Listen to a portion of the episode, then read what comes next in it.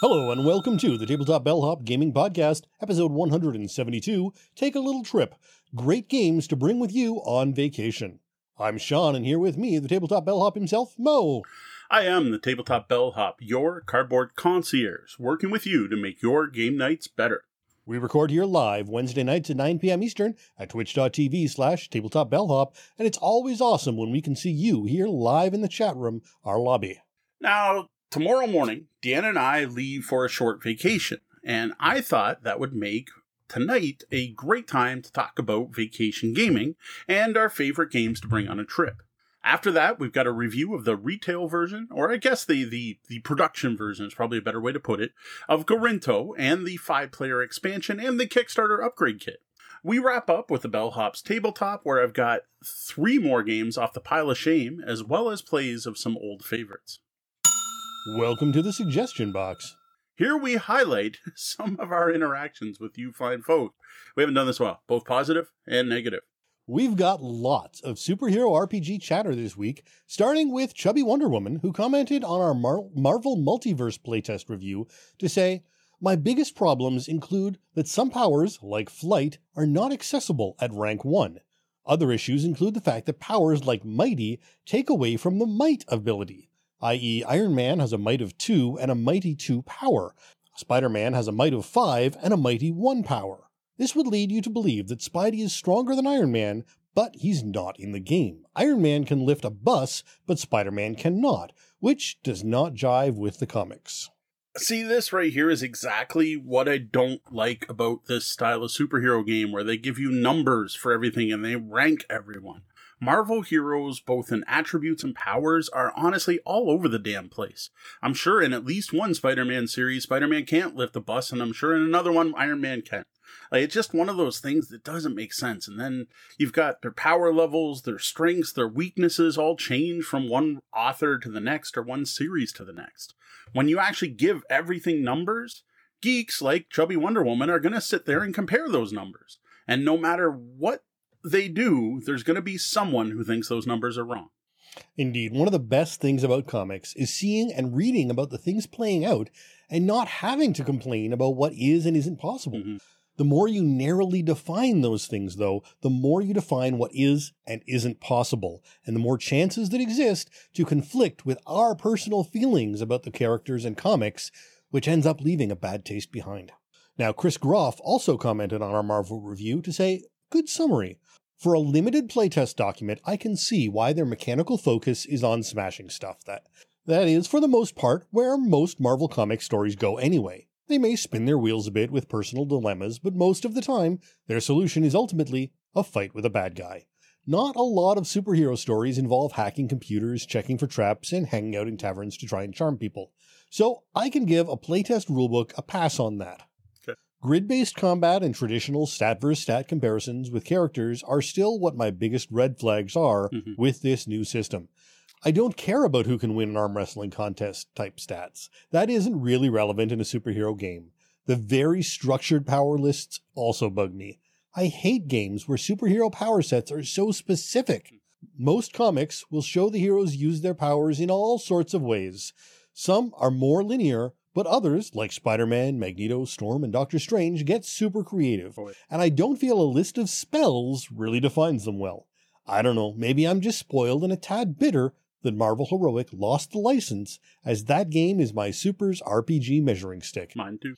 It is not without its criticisms either, but one area I feel it really did nail down is in how it defined their heroes and how that flexibility translated into play.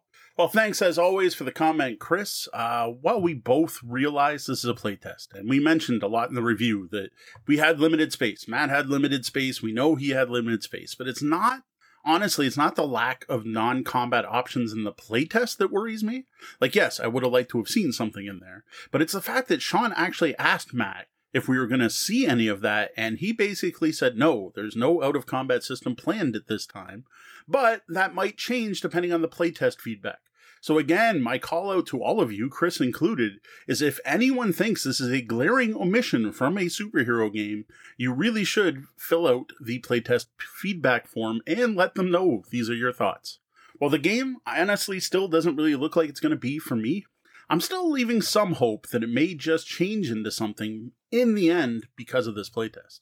And don't forget that's marvel.com slash RPG for the feedback. Now, next up, we've got a couple of different comments on our talk about eight different Supers RPGs, starting with David Wood, who's got some more game recommendations for me.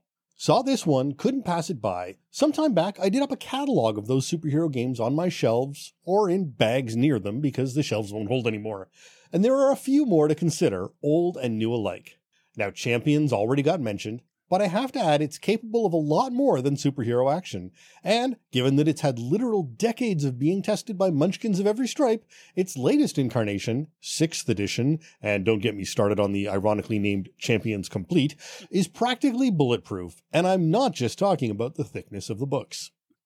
As I've said on another occasion, about half of the Hero 6 e, uh, E's Volume 1 is power descriptions and special cases. And if you have a character that needs all of those at the same time, I want to see that build. Now, David goes on to list a number of games he thinks Sean should check out and wonders if you've read any of these. So, starting with Sentinel Comics, the RPG based on the Sentinels of the Multiverse card game, which has a fun character creation system and an innovative tension mechanic. Now, personally, I've actually played this one and I enjoy it, but you haven't had the chance yet, from what I know. Nope, I need to, and frankly, it's only due to the pandemic that I haven't played this, and I expect purchase it after playing. Next, he's got Mutant City Blues, the superhero investigator from Pelgrane Press, which has a very simple combat system and a lot of mechanics and insight around finding clues. Now, this one I do know. I actually have a copy of this, and it is from the wonderful Robin D. Laws uh, of Toronto, Ontario, Canada, and uses his gumshoe system. The the brilliant breakthrough that if you have clues in the game, just let the players find it is is the big thing in the gumshoe system.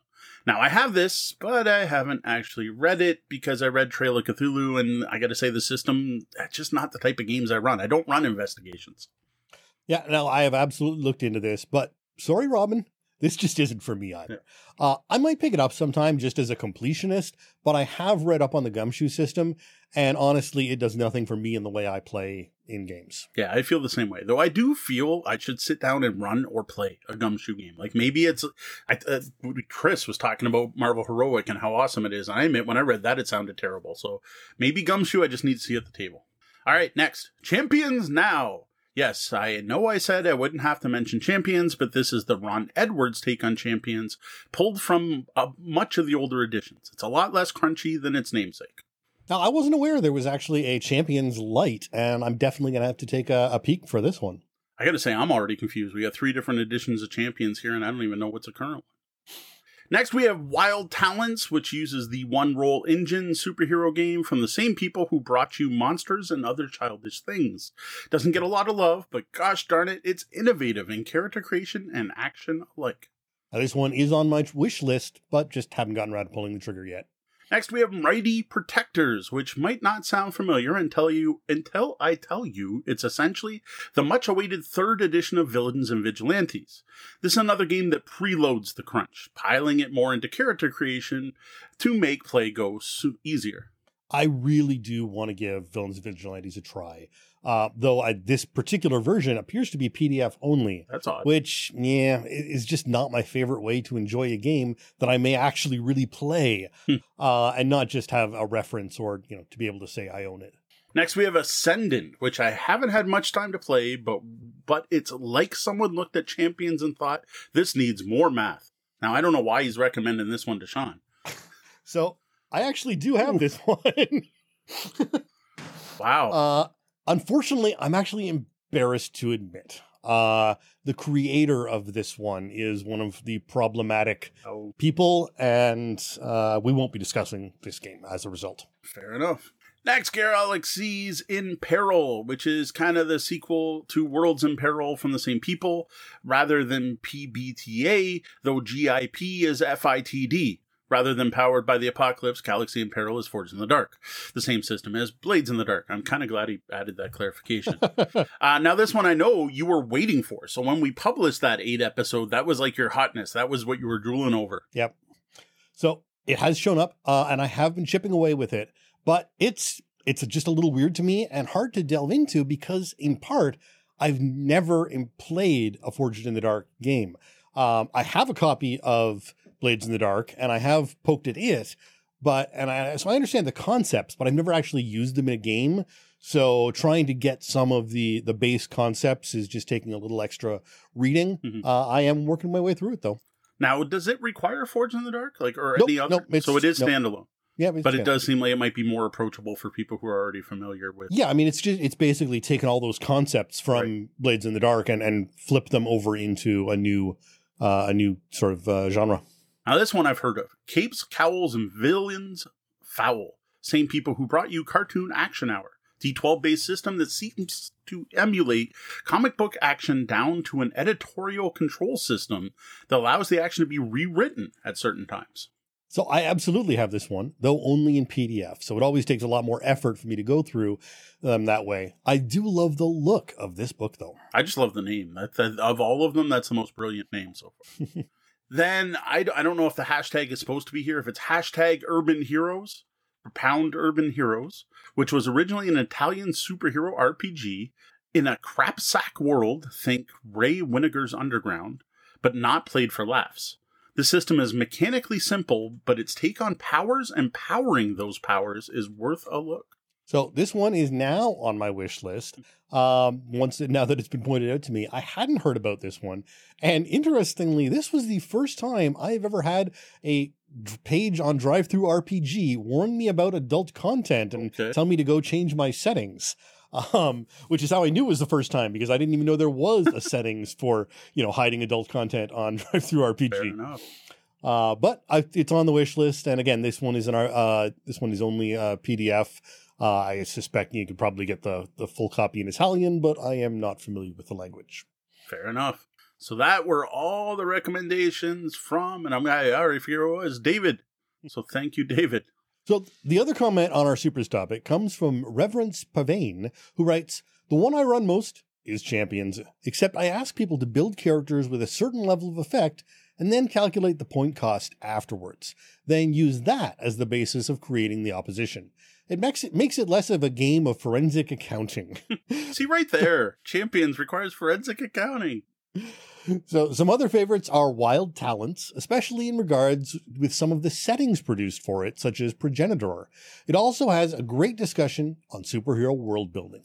Unfortunately, I find the OR to require too much manipulation, which breaks immersion for me running or playing. Now that's the There- one roll engine.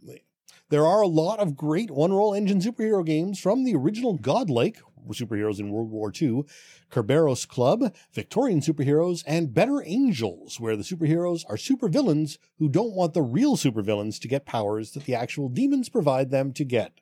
Okay, And that's that's a yeah, I think I need a flowchart for that. But uh, sure. but it is even more manipulative since attributes slide during play in the same manner as a dirty city, and the player to your left also plays your demon. Wow. Okay. So that's an odd one, and, and I've, there aren't too many games. We, we we we almost need to do a list sometime. How many games are there that require you to sit at the same point in the table? You know, where does table Hmm. position on an RPG matter? Uh, so anyway, back to the comment. Uh, I started out with the original Superhero 2044 and played in lots of fun villains and vigilantes and Super Squadron campaigns, and tend to use their adventures as source material. So many new ones, so little time. So I think we finally found someone who's definitely more into superhero RPGs than Sean. Like just reading that, I'm like, oh yeah, there were some some sentences in there that I'm like, whoa, that's a, that's a, that's a, that's like a, a name drop of all these indie art supers right there. Uh, overall, though, man, champions. There are a lot of champions fans out there. Or is it just that like the champion fans are vocal? They're like, no, everyone just calls my game crunchy and says they don't want to play it. I have to advocate for it. So anytime champions comes up, they feel they need to speak up. And I'm not shooting you down or champions. To each their own. Any game you like. I haven't played it. I can't complain. Either way. But man, so many champions comments. So quite a list there, and within that list, much of it I've already either uh, already have or have dismissed. Yeah. Now I do have Godlike, uh, though even just a quick flip through made me somewhat lose interest. Uh, I must admit the different settings don't appeal to me as much as I tend to sandbox my super games uh, in in specific settings worlds based off of my concepts, then combined with whatever the session zero consultation with my players uh, bring up. So finally, a super awesome comment we got on our Board Game Geek about our Tales from the Loop, the board game review. Just on Board Game Geeks, not our Board Game Geek. we don't know. on our stuff on Board Game Geek. Yes. Mark at uh, Scissors on Board Game Geek writes, This is a really excellent chat. Your point about how the game makes it feel like the robots should be a massive and integral part of the game, with miniatures, big machine boards, hacking counters, part of the rulebook being devoted to hacking, Hmm. but they often aren't, is a great point, and I really felt the Mhm. same. Your other point about how you shouldn't start with bottom up Yeah. And maybe never even play it, but to start with a light fantastic instead, Mhm. which was my favorite of the four scenarios I played, is such a key point as well. Now, one point about the rulebook though. At around 32 minutes, you say that the rulebook is badly organized. But every question that has been asked on Board Game Geek has had the designer able to point to where the answer is in the rulebook. So the answer to every question is there. I don't think that's the case with what happens when you fail a rumor card. The rulebook should say that the card gets discarded, whether you pass or fail, but I don't believe it does. So that is something that isn't in the rulebook unless I'm mistaken. Fair. Overall, too many great points made throughout the video to list. This is the best coverage I've seen of this game so far. Awesome job. Oh, thanks so much, Mark. That that is that made my day, my week. I'm I'm smiling about this one. That one's awesome. So I did double check the rule book, and again, I'm, I'm tempted to post it on Board Game Geek just to see if the designer can point it to me, but I did not see it. I didn't find anything in there that says what to do with the rumor cards once you investigate them. Now, personally, when we played, I think we just assumed. Like, like it just to me, it was you investigate the rumor, you make the check, pass or fail, the rumor's done. So we just made the assumption that's what you did. I think that's what happened, or maybe it's somewhere in there. Now, one thing I did find while trying to see if this had been asked on Board Game Geek to see if the designer had pointed anywhere is there is now finally an official FAQ out there, and this is clarified there. It very clearly states that cards all are cards are discarded no matter the outcome. More importantly, though, the designer has talked quite a bit about the new edition of the rulebook, which is currently being worked on. Now, what I didn't see in any of this FAQ is anything that addresses the player count problems, which honestly to me are way bigger than these other issues. Uh, I know it will never be as popular as Gloomhaven, but man, I want to do a read through of that FAQ. I, it's like it would take 10 seconds. Uh, There, there- there's yeah. like six things he clarifies that it that's it because well the rest is in the rulebook if you can find it. if you can find it but it's there at least he's admitted the rulebook Yep. needs some editing and re-releasing Yep. All right, so that's it for this week's comments. Send your feedback to mo at tabletopbellhop.com or hit us up on social media. We're here to answer your game, gaming, or game night questions. Tonight's question comes from one of our awesome Patreon patrons, Math Guy Dave, who asks, Hey, Tabletop Bellhop, what are the best games to take on vacation? So thanks for the great question, Dave, and of course for supporting our show. A quick reminder, you can support us at patreon.com slash tabletopbellhop. In addition to helping us keep this show going, you also get access to behind the scenes blog posts, copies of our pre production show notes, access to our private Discord channel, and hours of bonus audio each week.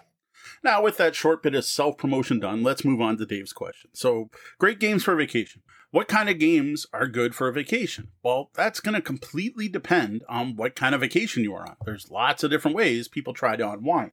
The games you bring to the beach are going to be completely different from the games you bring on a pub crawl, which are also going to be different from the games you bring to the cottage.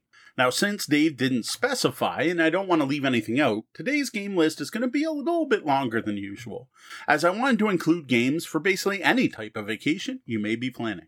If you're going to tour the Large Hadron Collider, weekend in the Antarctic, or go hiking up Mauna Kea, or more likely something a bit more local and budget friendly. Now I feel like all of those are Tales from the Loop plots. I don't know why. Like, Every one, like, if I ever have to run it, now I have a campaign idea.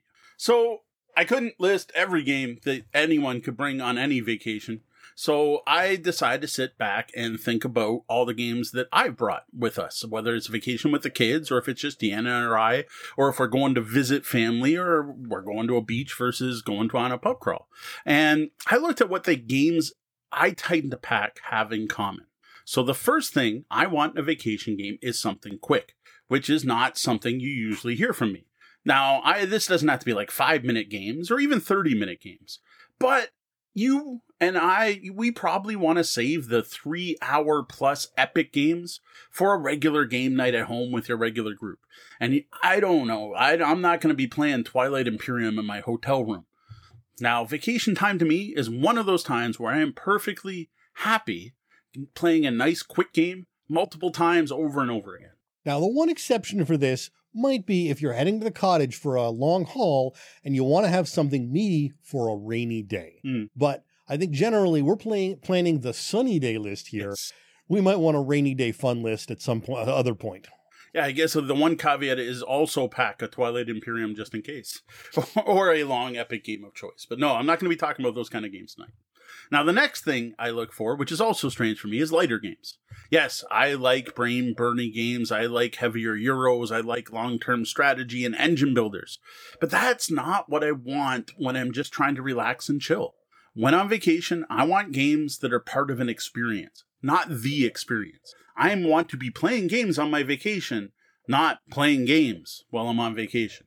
I want to take in where I am, socialize, enjoy the view, the crowd, the atmosphere, the drinks, the food, and the company while playing something. So for me, this is where the games, uh, the best games have that balance of strategy uh, with lightweight, and it should mean something, but uh, it should mean something, but not distract from the conversation or relaxation. Yeah, I don't want something where it's going to take all of my focus. Not in this case.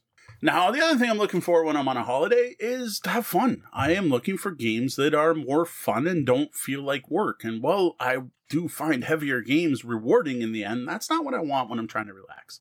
This is the one time where party games can be great. I want to laugh, have fun, forget my troubles. The entire point of a vacation is to relax and enjoy yourself and leave your other problems behind, and light, fun, quick games do that the best. The last thing you want is to end up spending the rest of the time after the game stressing out about losing or overthinking what you could have done differently. Now, another consideration is game size, um, and and also game weight. Now, this is both due to the fact that you often don't know how big a playing surface you're going to find. Plus, you may be packing. Well, you probably are packing whatever game you're bringing, unless you're doing like a road trip and you just throw it in the trunk or something. You got to worry about this. So, one of the games that almost made our list tonight is Climbers. A nice, light, dexterity, not dexterity, but the stacking game that looks great on the table, that I guess has some dexterity elements, that I can play well sober or not. But it's heavy. I don't want to throw that in my luggage, especially if I'm like paying for an onboard on a flight or something like that. So I want this to um I want I want lighter games in both ways, both physically and mechanically. Yeah, unfortunately, weight becomes a, a, a difficult topic to discuss when Yes. talking about board games because we've got our uh, game physical weight of actual mass and the actual brain Yes, ma- I- I I brain say- weight of the game. Yes, I, I want light games in both ways. I want light mass and light weight. So, purses, glove boxes, fanny packs, these are the sort of game sizes and convenience you should be thinking of, even if you don't use any of the above. Everyone knows about them as a nice reference point. Now, the last thing I think you want to consider is player count. Um, who are you going to be with? Uh, do you expect to be hanging out with strangers and meeting new people? Like that is a thing people do. And while I'll admit it's not something my wife would ever be interested in, some people do try to set things up to get the crowd interested. And in that case, you're going to want higher player count games.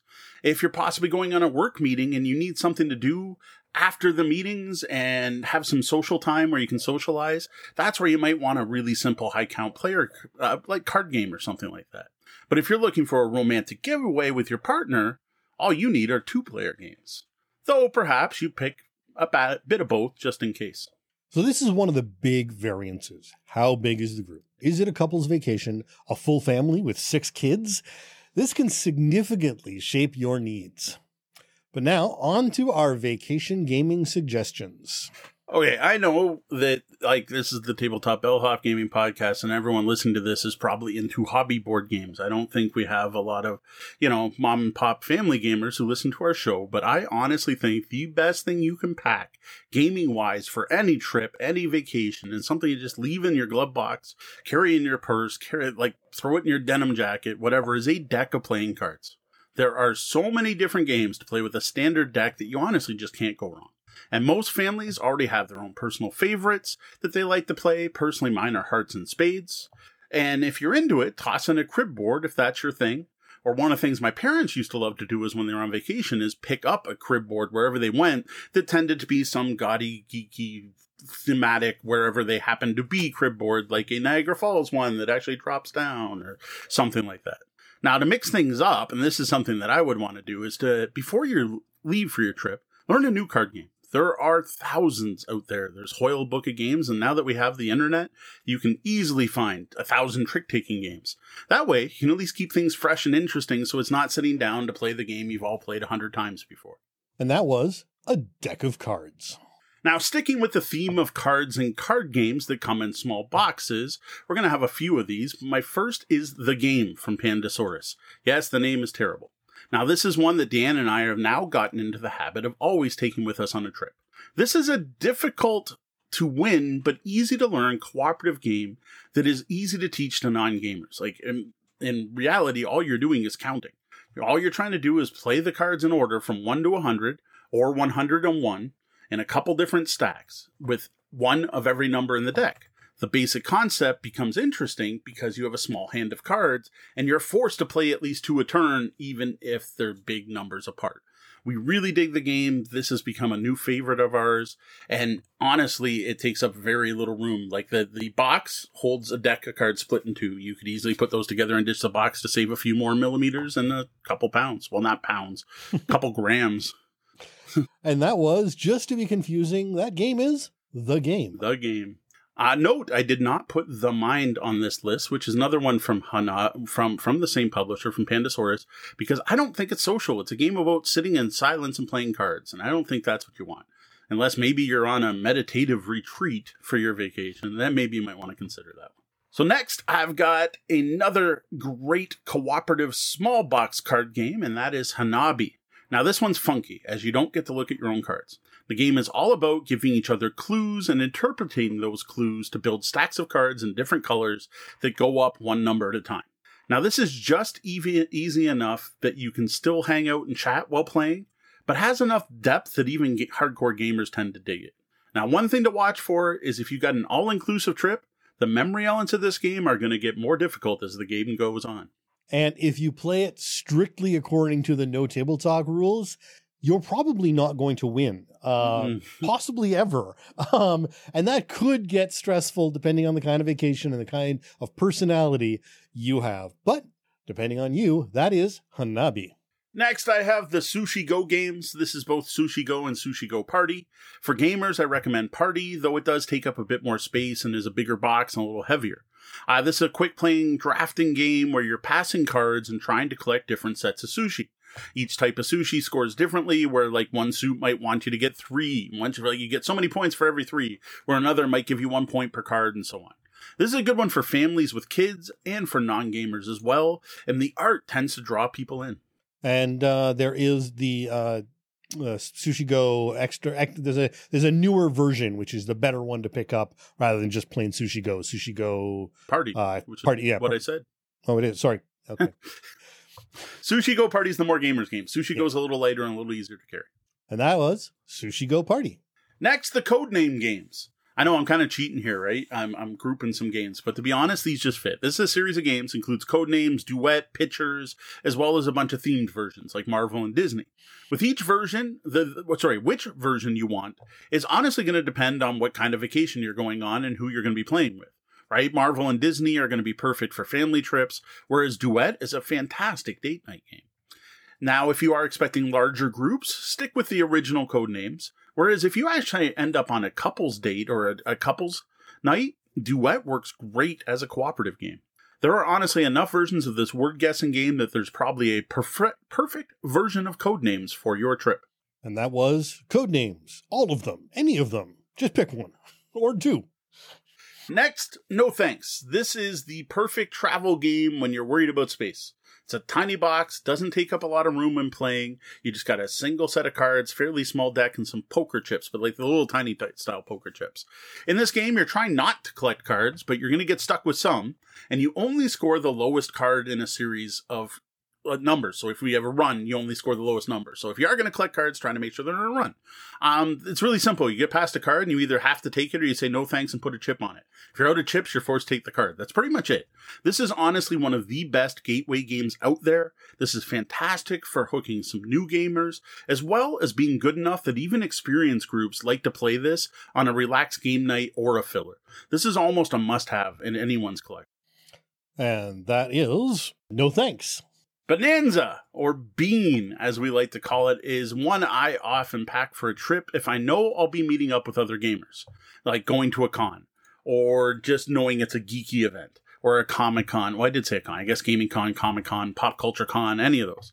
This is an easy to teach, quick playing, high player count, set collection game that is actually more about negotiation and trading than long term strategy.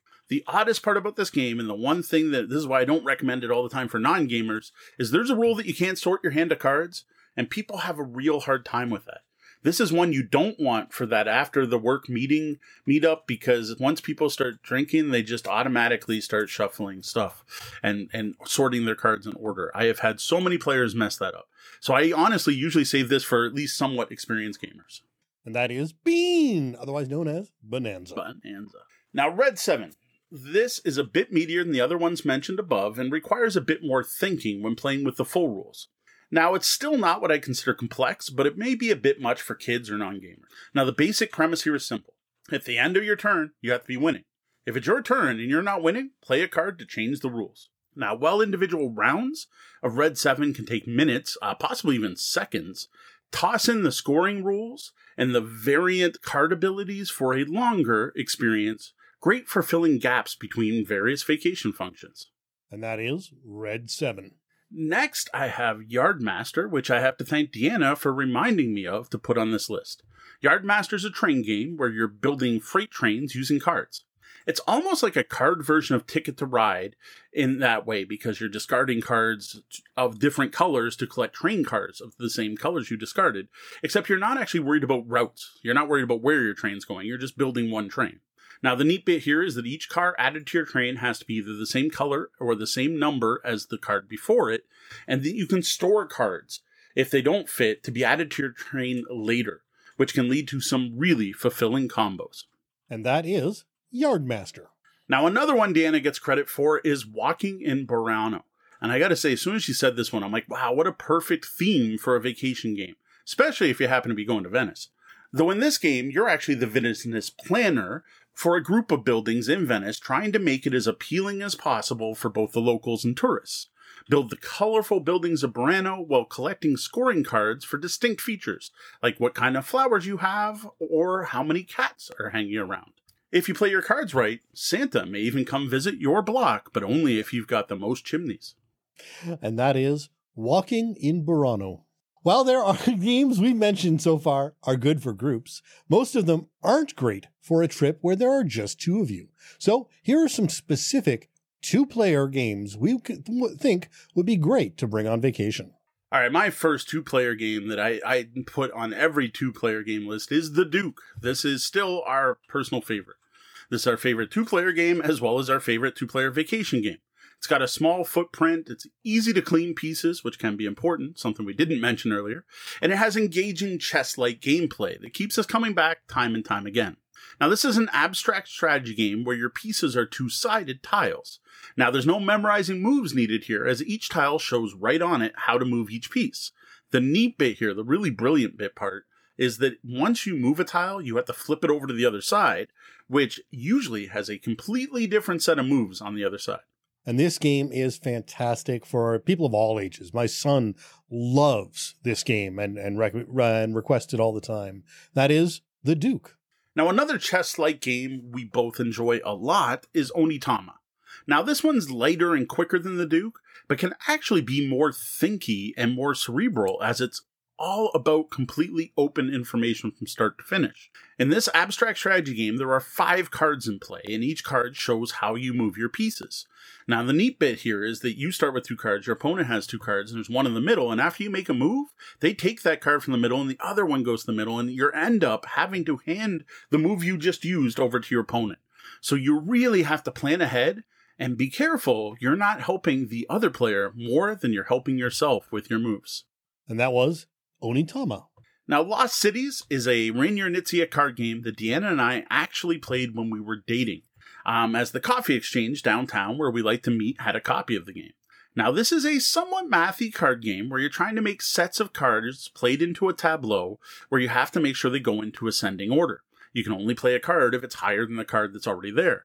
Now, this can be difficult because there's only one of each card in the deck, and you're both competing over the same cards. Now, it also includes a rather neat push your luck betting element where you can basically bet that you're going to do really well in one color or another, and then you're going to score really well or be punished if you manage to complete that expedition, as they're called, or not. While this is an older game, it really does still stand the test of time. Though do not pick up the four player version Rivals. Yes, this is Lost Cities, not, I stress, not Lost City Rivals. I think now it's named Lost Cities the classic card game. And the latest version actually comes with a sixth expedition, which is an optional new color you can add to it to make the card counting and math even harder. Next, I have The Fox in the Forest. This is a two player trick taking card game that honestly, like I when I heard two player trick taking, I'm like, come on, that, that can't work. But it does, and it works really well. I had my doubts completely at first, but after one play, I was sold. Now, like most trick taking games, playing well is a mix of bluffing, card counting, and playing the odds. Now, neat bits here include a system where you want just the right amount of tricks. If you take too few, your opponent wins the round. But if you take too many, you bust and your opponent wins that way too. So you need to go for the middle ground. Now, if the two of you prefer cooperative rather than competitive games, which I totally get, pick up the Fox and the Forest Duet instead. It shares some similar mechanics, but is a cooperative trick taking game. That is The Fox in the Forest and or The Fox in the Forest Duet. Now, credit for this one goes to Sean, and I probably should let him talk about that this one, but that is Jaipur. This is a very solid two player game about trading goods and camels. You manage your hand, excuse me, managing your hand of goods and turning in sets of goods to collect tokens. Now, the more cards you put in your set, the more tokens you get, with like the four, fives, and six being really good. But the tokens drop in value the more that are bought, which leads to the interesting choice of whether to sell early and take tokens while they're high value, or save up so you have lots of goods so you get lots of tokens. This is actually considered one of the best two player only games of all time, with multiple awards under its belt. And you can get some fantastic digital versions of this as well, so you can get it on your on phone and do pass and play type stuff as well. And that is Jaipur. Next, we have some bigger board games. Uh, while still being pretty easy, fairly quick, and somewhat small, these may be better suited to a hotel room or a night at the cabin instead of at the beach or at a winery. So, first up is Qwirkle. This is a fantastic mass market tile placement game that is like Scrabble with shapes and colors and without a board. At least that's how I usually describe it to non gamers. This is a great family weight game with enough strategy to keep hobby gamers happy as well. If you're worried about space, you can also pick up Travel Qwirkle, but it needs a smaller footprint, as the original game can spread quite far, depending on how players place their tiles. And that is Qwirkle or Travel Qwirkle. Note there is also Qwirkle Cubes, which I enjoy, but it takes up more space. It's bigger, and again, we're looking for smaller stuff. Next, I have Splendor, which is a great gateway engine building game. One of the great things about this game is how portable it can be as long as you throw out the original box. A few tiles, a deck of cards, and some really sweet poker like chips is all you need to play Splendor. You're going to collect chips and then turn them in to buy cards that themselves provide you with free gems that you can use each turn to buy better cards that provide you with more gems that'll let you buy better cards that are worth points that also you can collect sets of to try to score some nobles. That's honestly pretty much it. Uh, this is a ridiculously popular game with the list of awards on here is honestly so long that on my monitor I can't see it all at once. I have to scroll up and down to see all the awards. Yeah, I, some people uh, are are probably over Splendor. I know some people sort of get sick of it, but I still uh, definitely enjoy it. That is Splendor. Now there are expansions for it. I know I haven't tried any, but if you are tired of it, that might be a way to keep it interesting. Next, I have another series of games because Ticket to Ride New York was a one of like honestly my biggest surprise. Whatever year that came out, whatever year I got, I think it was 2019 because I first played it on New Year's um, for the first time I ever played the game, Sean had come down and we broke it out. And I'm like, this was a gift from my sister in law. And it's not that I'm saying she bought a bad gift, but I wasn't expecting it to be nearly as good as it was. This is a, I was shocked by how good it was from our first play.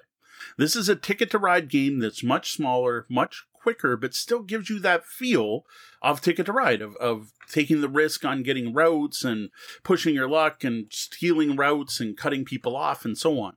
Now, I found New York also the best way, in my opinion, to play Ticket to Ride two players. Though it does play one to four, or sorry, two to four. There's no solo rules that I know of. So I, I dig it because I do not like Ticket to Ride two players in the full game. It's just the board's too open. Now, since playing New York, another of uh, number, sorry, a number of other games have come out in this series, which includes London, Amsterdam, and the very soon to be released Ticket to Ride San Francisco, which seems to have a nice pride theme to it. You've got a rainbow logo on the top, though I gotta say the art looks like it might also be going for the hippie 60s look too. But that one's not even out yet. It will be, as all of these are, a ticket, a ticket to ride, no, a Target exclusive. Ticket to Target, a Ticket to Target exclusive for the first few months, but you'll be able to get it everywhere. And I mean, personally, I don't like Ticket to Ride. I, I will never play Ticket, never, never eagerly asked to play Ticket to Ride, although I will begrudgingly play it if offered. Uh, but Ticket to Ride New York was great because it's Ticket to Ride in 15, 15 minutes or less, yeah. which means you don't have to, even if you don't like it, it's still over quickly. so it's fine. Well, uh, there's a shining review. It was, it, it really was a, a, surprising game. Again, yeah. it was uh, 2018 release, and again, 2019, I think uh, January 2019 is when we first played it. And it yeah, really so. was an enjoyable game because it was quick. You you don't even if you don't like Ticket to Ride, you don't have time to not like this game. It's just fun and quick.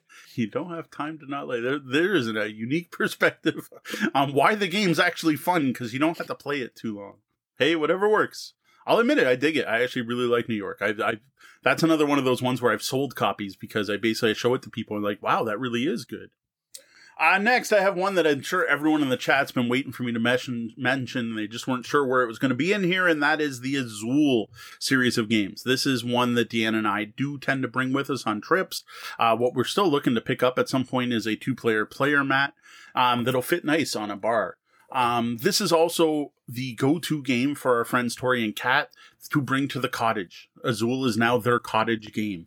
Uh, this is an abstract tile laying game that one, is one of the most well balanced and elegant games in my collection. The fact that it has fantastic components, honestly, is just icing on the cake. Now, well, I recommend the original Azul for the average group of players, especially families. If you do like a bit more meat, check out Summer Pavilion. Or if you want just a bit of brain burn, look for Stained Glass of Sintra. Now, if that's not heavy enough, early reviews are in indicating that the latest Azul game, Queen's Garden, is by far the heaviest of the bunch. Now, I personally haven't had a chance to try that one yet to see where it falls on my personal scale. Of all of those so far, Summer Pavilion is my favorite. Yeah, I, I have to say, right, given given the choice, I will actually default to the basic Azul, you know, straight Azul Azul. Uh, but uh, and, and, stained glass of Sintra just hasn't done it for me. And also, I don't really know how well that one would travel as well as some of the other ones. Yeah, because it's got, got, the separate cards, all the little cards and things. But those are the games of Azul. Next, I have another classic. Uh, what I like about this list is we're we're gonna we're gonna go the gamut from from old classics to somewhat new hotness. Um, San Juan. This is the Puerto Rico card game, which I don't even know if it's met, uh, sold that way. At the time, Puerto Rico was the number one game in the world, so it was, of course, this the Puerto Rico card game. I don't know if that's still, but San Juan. This is one of the first games to feature multi-use cards. Honestly, it might be the first. I don't actually know. Where your hand of cards not only represent your buildings that you can build, but also the resource you have to pay to build things. So you're like, if I want to build the market, I got to discard these four other buildings. But you know what? I really want this building for later. And that's always been a fascinating decision. Now, to this day, this is one of the best action selection games out there where you're going to pick a role and everyone else gets to do something based on the role you picked. These mechanics are going to sound familiar because so many games have built off on this. This is one of the like gateway foundation tableau builders. Now, I'll admit, personally, I prefer Race for the Galaxy, which is an evolution of this. San Juan, though, is much more portable with a smaller box, less cards, and simpler rules. So, in my opinion, belongs on this list more than Race does, even though I do prefer Race. And the uh, second edition box claims the card game based on the highly acclaimed strategy game Puerto Rico. So it's still there, but it's not like part of the name anymore. And that is San Juan. All right, I said we're gonna have some new games on here, so that this is probably the newest game on the list, which is Land versus Sea. And honestly, I was thinking old and crusty at the time because when I was working on this list, I almost put Carcassonne here. But then Deanna reminded me about Land versus Sea, which we have said pretty much, like in a way, kills Carcassonne for your basic tile laying game. This is a better one. Now, this is my go-to light, relaxing tile laying game. One of the best things about Land versus Sea is the various ways to play both at different player counts and mixing and matching the three optional rule modules.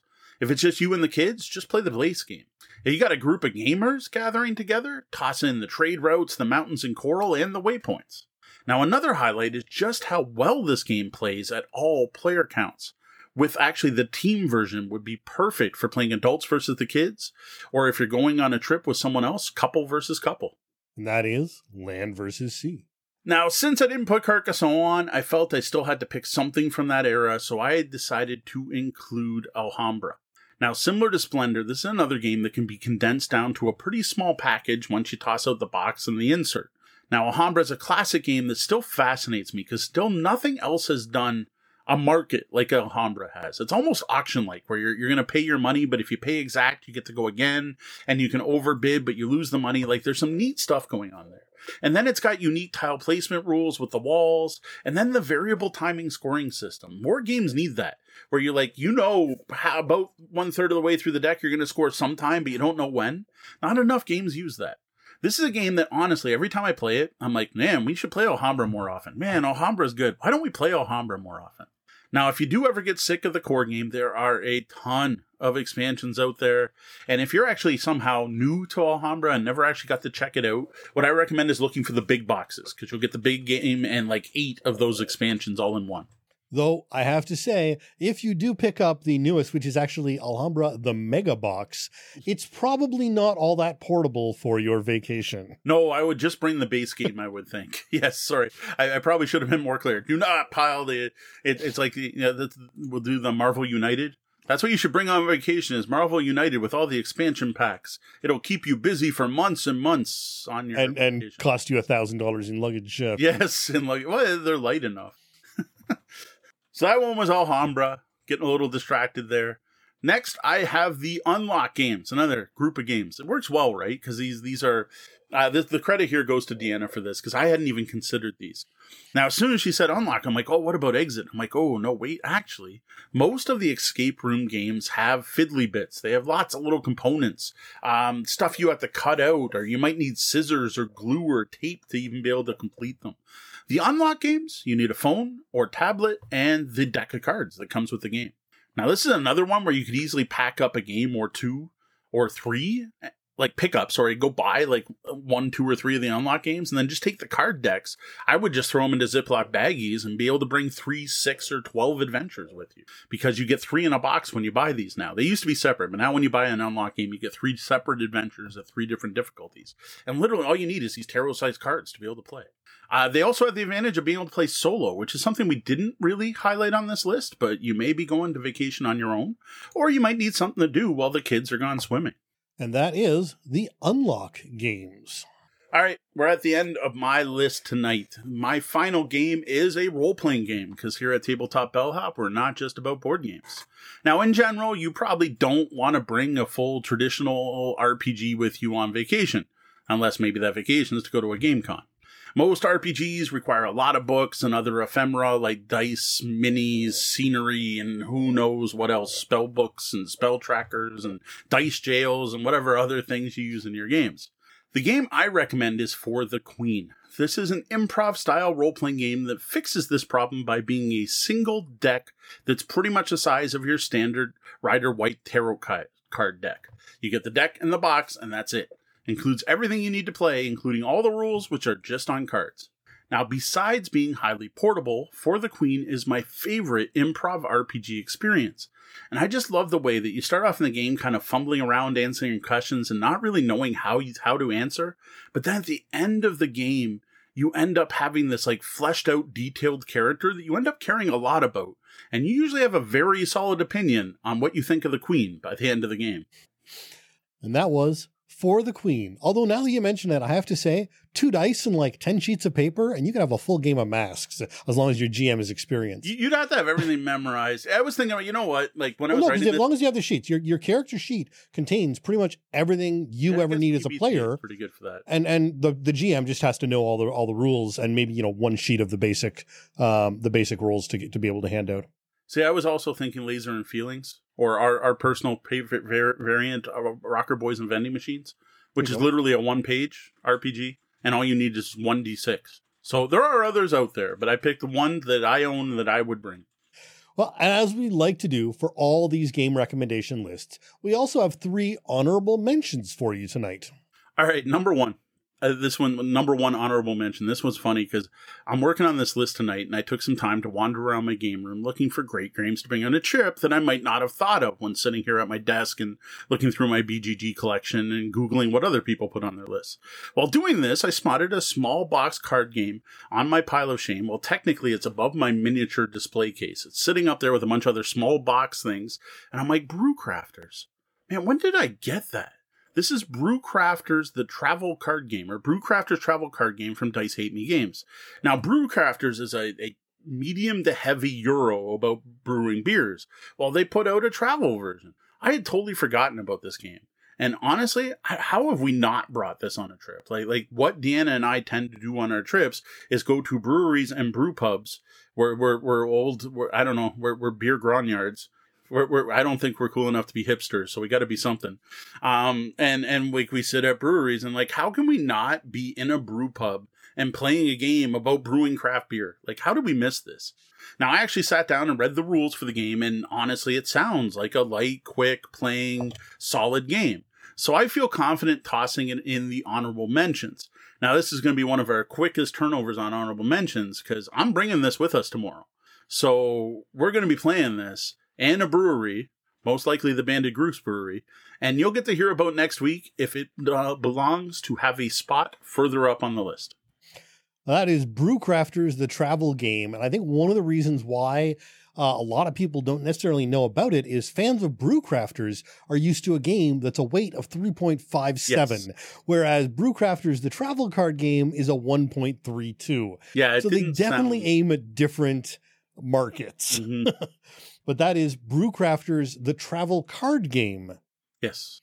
The the original you don't want to bring. It's a big box and it's heavy. There is a lot of cardboard in that box. But you get these awesome little six pack tokens that you collect. It's awesome. All right, my next honorable mention is I'm going to word this this way on purpose the Settlers of Catan Travel Edition.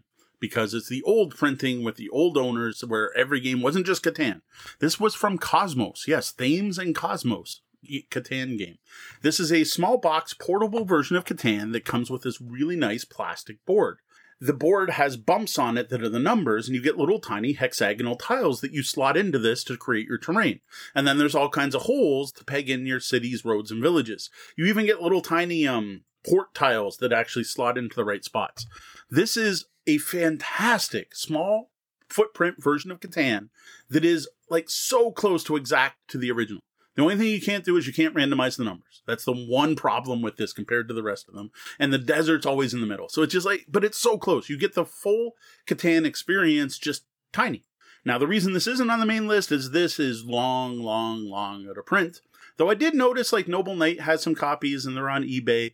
And I've been in game stores that had a copy of this still on their shelves. So I think it's still out there. now, this was followed up by Catan Traveler. Again, new printing.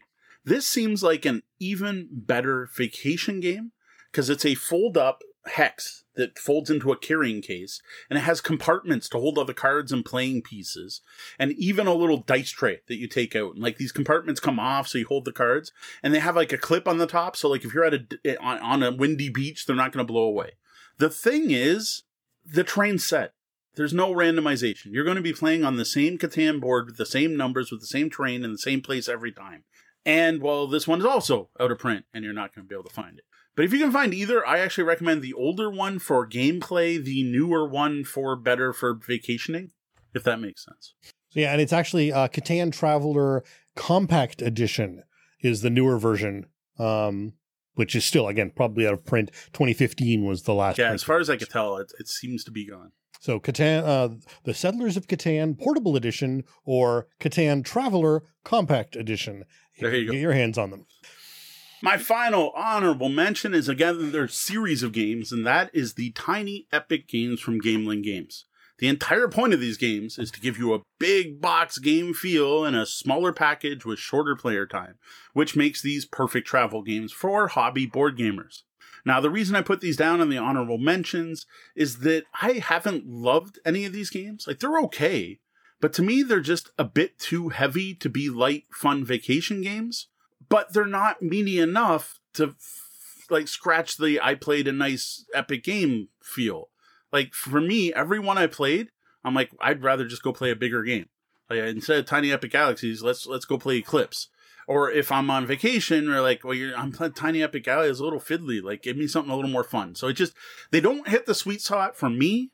But I think especially the like the cabin games, the the the, the possibly at, at, at uh, like a board game cafe or something like that, where you have a table, and if you're into heavier games, this, they might scratch the itch for you. They're just not for me. And there are a lot of tiny epic games out Yes. there for you to try. Right now, Tiny Epic Vikings just launched on Kickstarter. At the time we're recording this episode, it like launched this week. That's think- the latest one. I think, yeah, and the, and the, the most recent to retail is Tiny Epic Pirates, I believe. Yeah, that sounds about right. So that's it for our gaming vacation suggestions. Hopefully, you found something new to bring with you on your next trip. If we missed any of your favorite games, be sure to let us know about them in the comments below. We're here to answer your gaming and game night questions. If you got a question for us, head over to the website, click on Ask the Bellhop, fire off an email to questions at tabletopbellhop.com, or hit me up on social media. Welcome to our review of the retail version of Gorinto, plus the five player expansion and Kickstarter extras. Thank you, Grand Gamers Guild, for sending us a Kickstarter copy of Gorinto as a thanks for our Gorinto Kickstarter preview. Now, Gorinto was designed by Richard Yaner and features artwork by Josh Cappel. Was published last year by Grand Gamers Guild here in North America after a rather successful Kickstarter. Now, Gorinto plays one to four players, or five with the expansion, with games taking about an hour max. Now, Gorinto has a manufactured suggested retail price of $49.99 US, which honestly is quite good for the amount of plastic you get in this box. The fifth player expansion is just under $10, and the Kickstarter extra set, which includes the Dragon Tiles mini expansion, is just under 9 bucks. Now, both of these add-ons can only be picked up directly from Grand Gamers Guild. You won't be able to find them on your usual online stores or unfortunately at your FLGS. But wait, there's more. We have a special bonus for you. For the entire month of May 2022, if Yes. you head over to Grand Gamers Guild and use the code BELLHOP, all one word, you can get the Kickstarter version of Gorinto along with the fifth player expansion for only $44.99. Unfortunately, this offer is only valid in the US. Sorry, fellow Canadians. Now, some of you may be thinking, didn't you guys already review Gorinto before? And you would be right. Sort of. Now, this is our first time reviewing the final production version of Gorinto and its expansion content.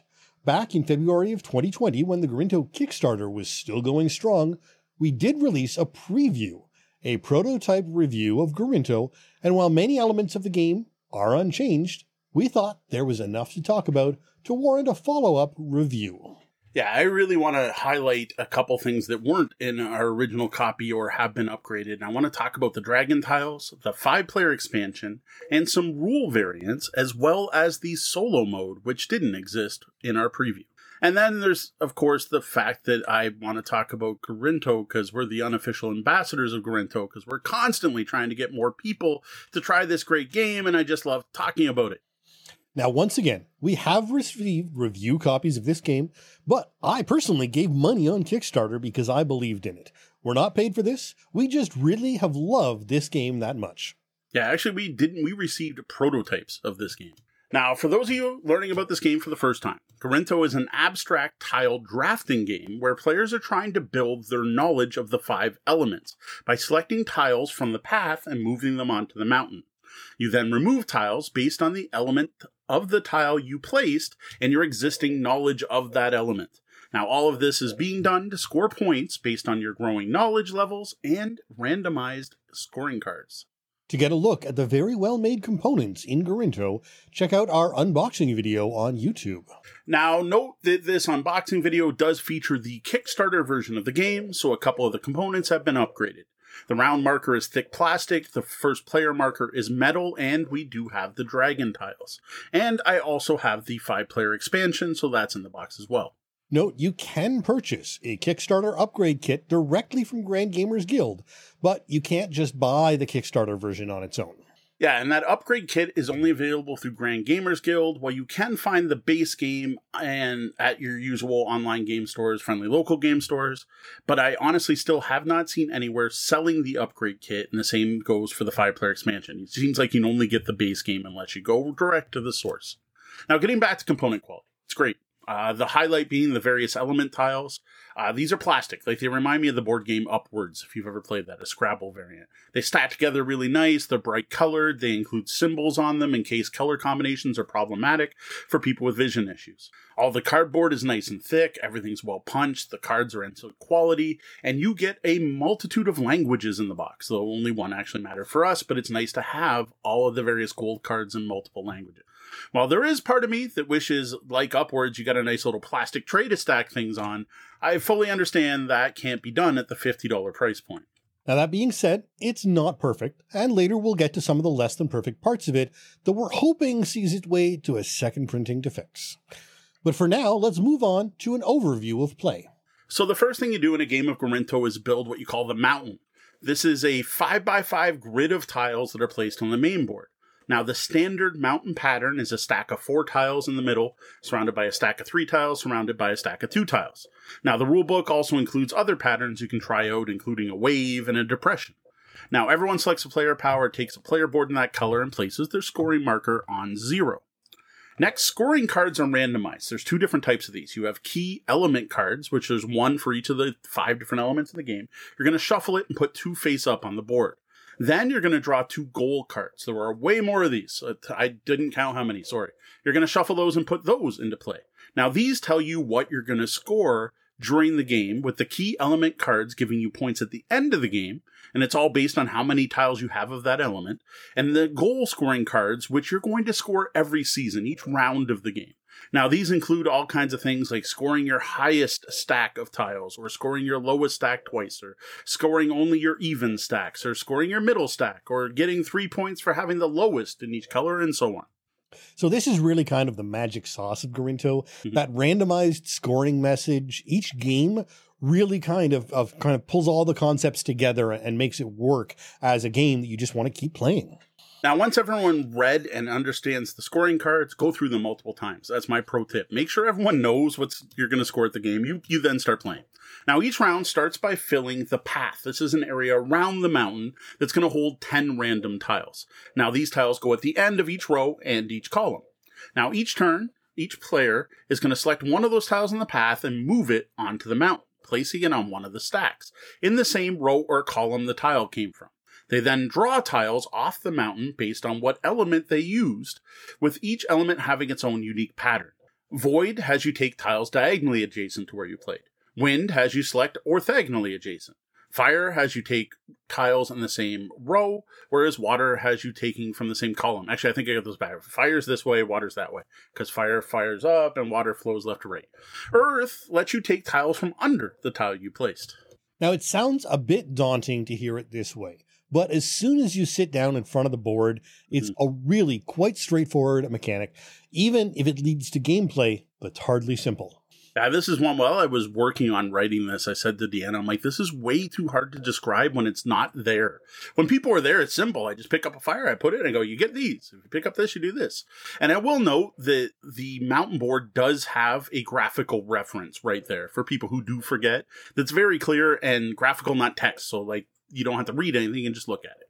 Now, the number of tiles you're going to draft, so you're moving your tile from the path to the mountain. What the number you get to draw is based on your existing knowledge in that element plus one. to a max of four tiles for all elements but earth. Now, knowledge, we keep mentioning your knowledge. Well, your knowledge is the number of tiles you already have in that element. So, my knowledge in fire, if I've collected two fire tiles already, means my knowledge is two. And when I'm drawing, I get my knowledge plus one. So, I get to draw three tiles when I play a fire. So, that makes sense, I hope. Now, all tiles drafted are, of course, placed on your player board, which increases your knowledge. So, every round, you're going to get new tiles and your knowledge is going to go up. And this is part of the gotcha mechanics is the more you collect, the more you have to take the next time. And you might not want No. as many as you're going to have to take based on your knowledge. Yeah, it totally depends on the scoring cards that are out. Some games you just want to collect all you want, but most you're trying to get evens or odds, or you're going to score your lowest and your highest. So you're trying to get a balance, which is part of the brilliance of the game. Now, the game continues until there are less tiles left on the path than the number of players. Pretty simple, right?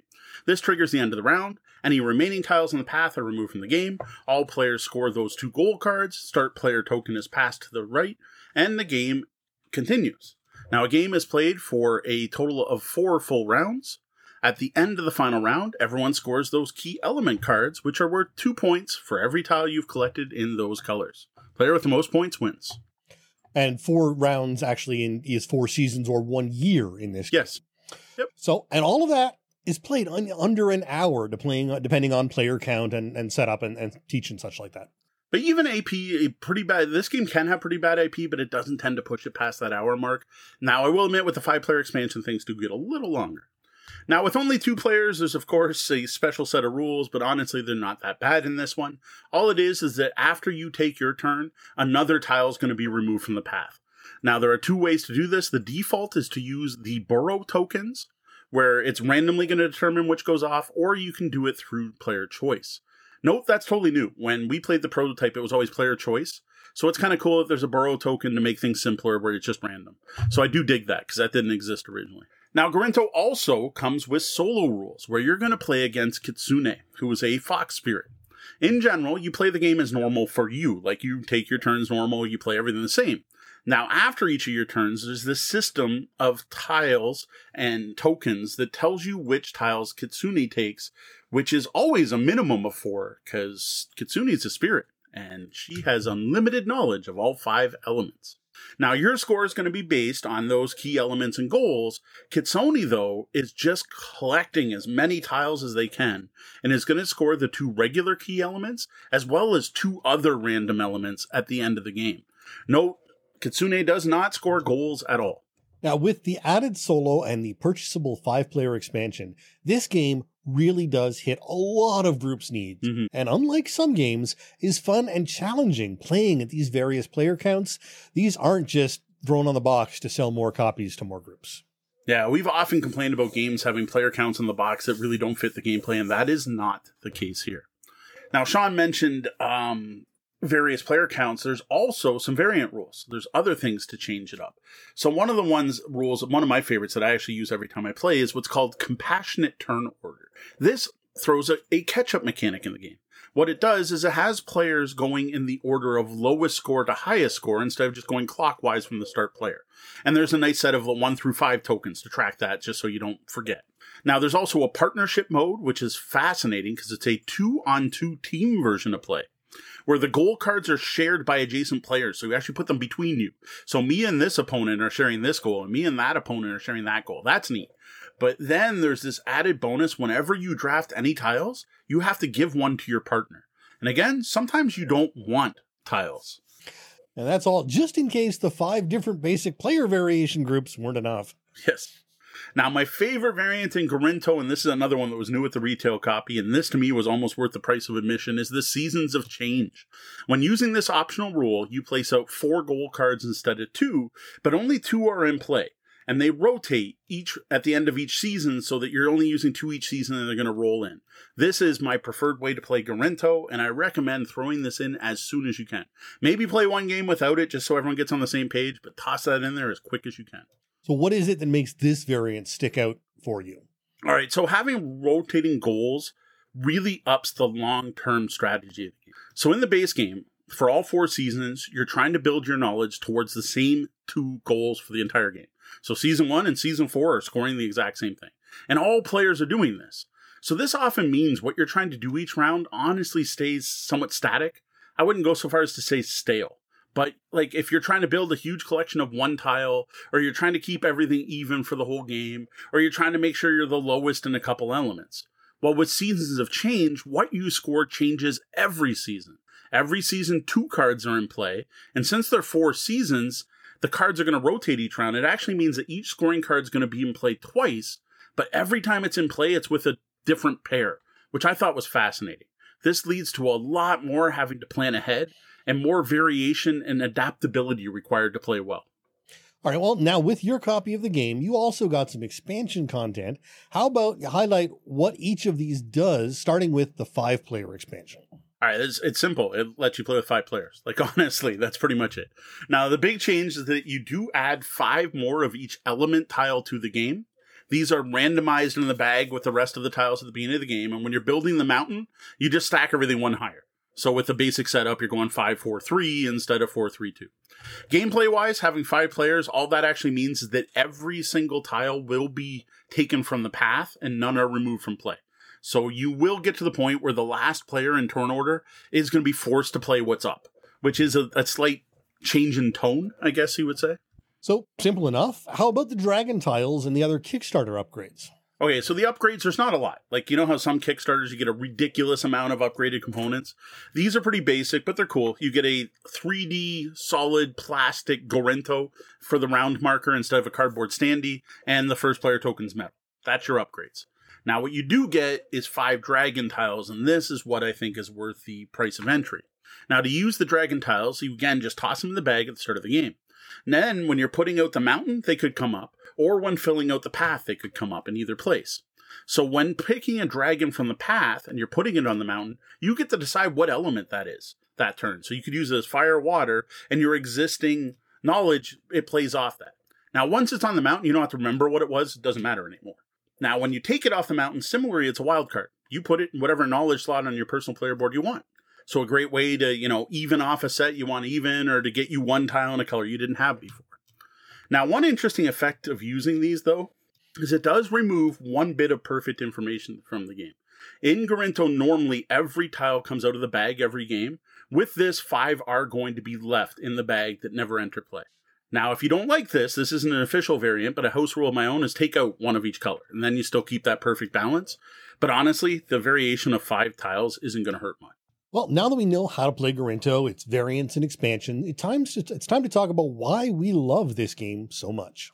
Yes, unlike our usual reviews, right now you'll find out what we think. You know what we think. If you pay attention to us on social media, we talk about Gorinto all the time. This is a fantastic game. This is a game that I have enjoyed since sitting down at the Tallulah Cafe with Deanna and bringing it out for the first time with the prototype copy with the little plastic disc with the stickers on it. Uh, this is just great. And I am happy to say that the production version has everything I loved about that, but more. So, uh, indeed, the additional variant forms and dragon tiles really were nothing but a boost to an already fun game. Yeah, overall, the gameplay is engaging, both tactical and strategic, but dead simple to learn and teach. You literally are just taking a tile from one spot, putting it in another, and grabbing up the four tiles. This is one of those games that I honestly think earned the term in elegant. I know people like to toss around, that's an elegant game, this is an elegant game. No, this really is an elegant game. And I played this game with hardcore heavy gamers. I played it with kids. I played it with non gamers, and all of them enjoyed the game. And honestly, I'm sure they're out there. I'm not trying to say you don't exist, but I have yet to teach Gorinto to someone that did not enjoy it. I'm sure there's people out there that don't love it as much as we do, but I have met them myself. And teaching is a bit of an exaggeration. It's really not tough to pick up at all, though different variations, of course, do require differing knowledge to greater or lesser degrees. Well, this is one of those games where learning to play is easy. Learning to play well is something totally different.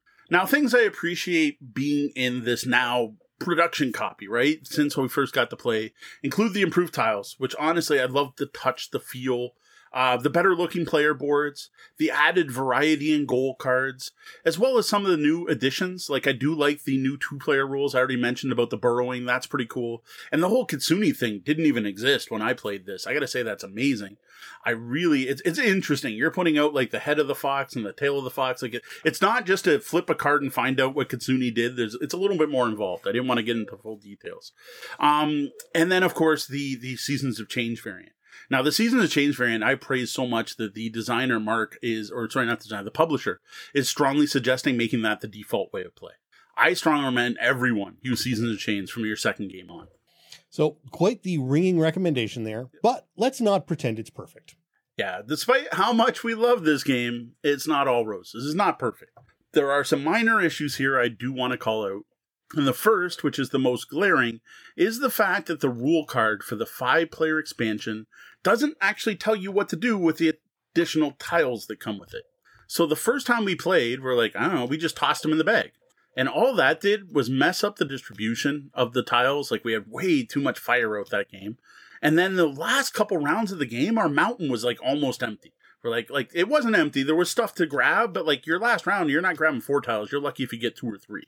Now, for our second game, we're like, well, because the mountain ran out and we got lots of extra tiles, why don't we try putting extra tiles out on the mountain right at the start of the game? And well, that played out much smoother. And it turns out that's the way the designer intended it to be played. And well, I already explained that during the rule teach anyway. However, we only figured this out that it was official by asking around online. Now, I do know this rule misprint is something on the list to be fixed if they ever have to do a second printing of the expansion. A minor, yet rather important detail. As we point out, not everyone who gets games has the knowledge or ability to figure out how to contact the publisher to get answers or dig through forums on Board Game Geek. And I will shout out something that uh, is Mark Spector at Grand Gamers Guild. He is the, the owner of Grand Gamers Guild. Has been fantastic uh, through our entire Gorinto experience. Like he has been there to answer every question I've ever had, as well as doing some awesome, cool stuff that not every publisher does, like retweeting our content and you know thumbsing up anytime we talk about Gorinto. So next complaint is the scoring track, and I know I, is a problem in many games. It's a minor thing, and you can keep score however you want. We could use poker chips, we could write it down, but I hate the scoring track in this game. It's just not long enough. It goes around the, the board, and it only goes up to fifty. And the standees for your player thing, like the fall over, I just I I don't like this score track. It just kind of bugs me. I don't know what I do better but like it only goes to 50 and i don't think i've ever played a game of Gorinto where s- someone didn't get past at least 50 and i've had multiple games where they go past 150 and yes there are little tiny cardboard stars in the player colors at plus 50 on one side and plus 100 that you're supposed to put somewhere. Like i get it but i just would have preferred some type of longer track. I don't know maybe it needed to snake and then snake back around. I, I don't know where you put it but it, it i just wish it was longer this is a tough one. Scoring tracks are notoriously tricky to work out with available space without, you know, adding a whole other scoring section to the game with yeah. which costs more. You know what though? This is more people need to do this. So if it gets bumped, it stinks.